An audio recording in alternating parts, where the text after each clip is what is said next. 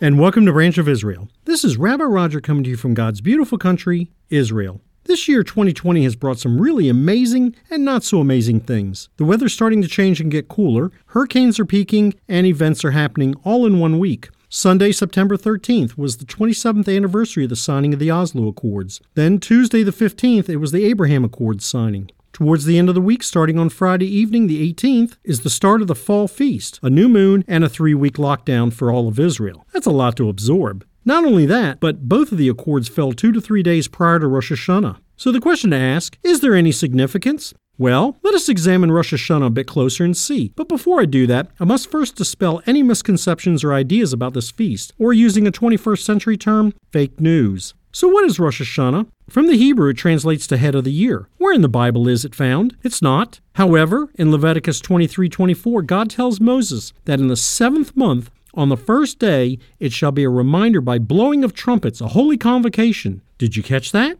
It's to be the seventh month, not the first month. So, when is the first month? Passover. In Exodus 12:2, God said, This month shall be the beginning of months for you. It is to be the first month of the year to you. Of course, that lends itself to ask, where did the name Rosh Hashanah come from? Like everything else, Babylon. They, like most people in that region, considered harvesting in the fall the beginning of the year. Also, the Israelis started naming the months on the calendar rather than numbering them like God did. If you compare Ezra and Nehemiah, which occurs before and after Babylon, you will see how the naming conventions changed on the calendar. Now that we established that, why the blowing of the trumpets? In Hebrew, it is called Yom Teruah, a day of blowing or making a loud noise like an alarm. The rabbis tell us that the shofar is used for the announcing of a festival, mustering of troops for a war, warning of danger, assembling the people in the midst of battles, and for coronations of kings and priests. Oh, is God trying to tell us something here about the Feast of Trumpets? Yes, He is. He's trying to tell us that we need to blow the shofar and be on the lookout. Blow the shofar in Zion, sound the alarm on my holy mountain. Let all who dwell in the land tremble, for the day of the Lord is coming. Indeed, it is near. Also, He's telling us that it is announcing the coming of the other feast days as well, and Jesus is in all of them. In close, let us take a final look at history and see what God is telling us. September 1993, two days before the start of Feast of Trumpets, the Oslo Accords were signed. Just the other day on the 15th of September, three days before the start of Feast of Trumpets, the Abraham Accords were signed. I think it is time to sound the alarm.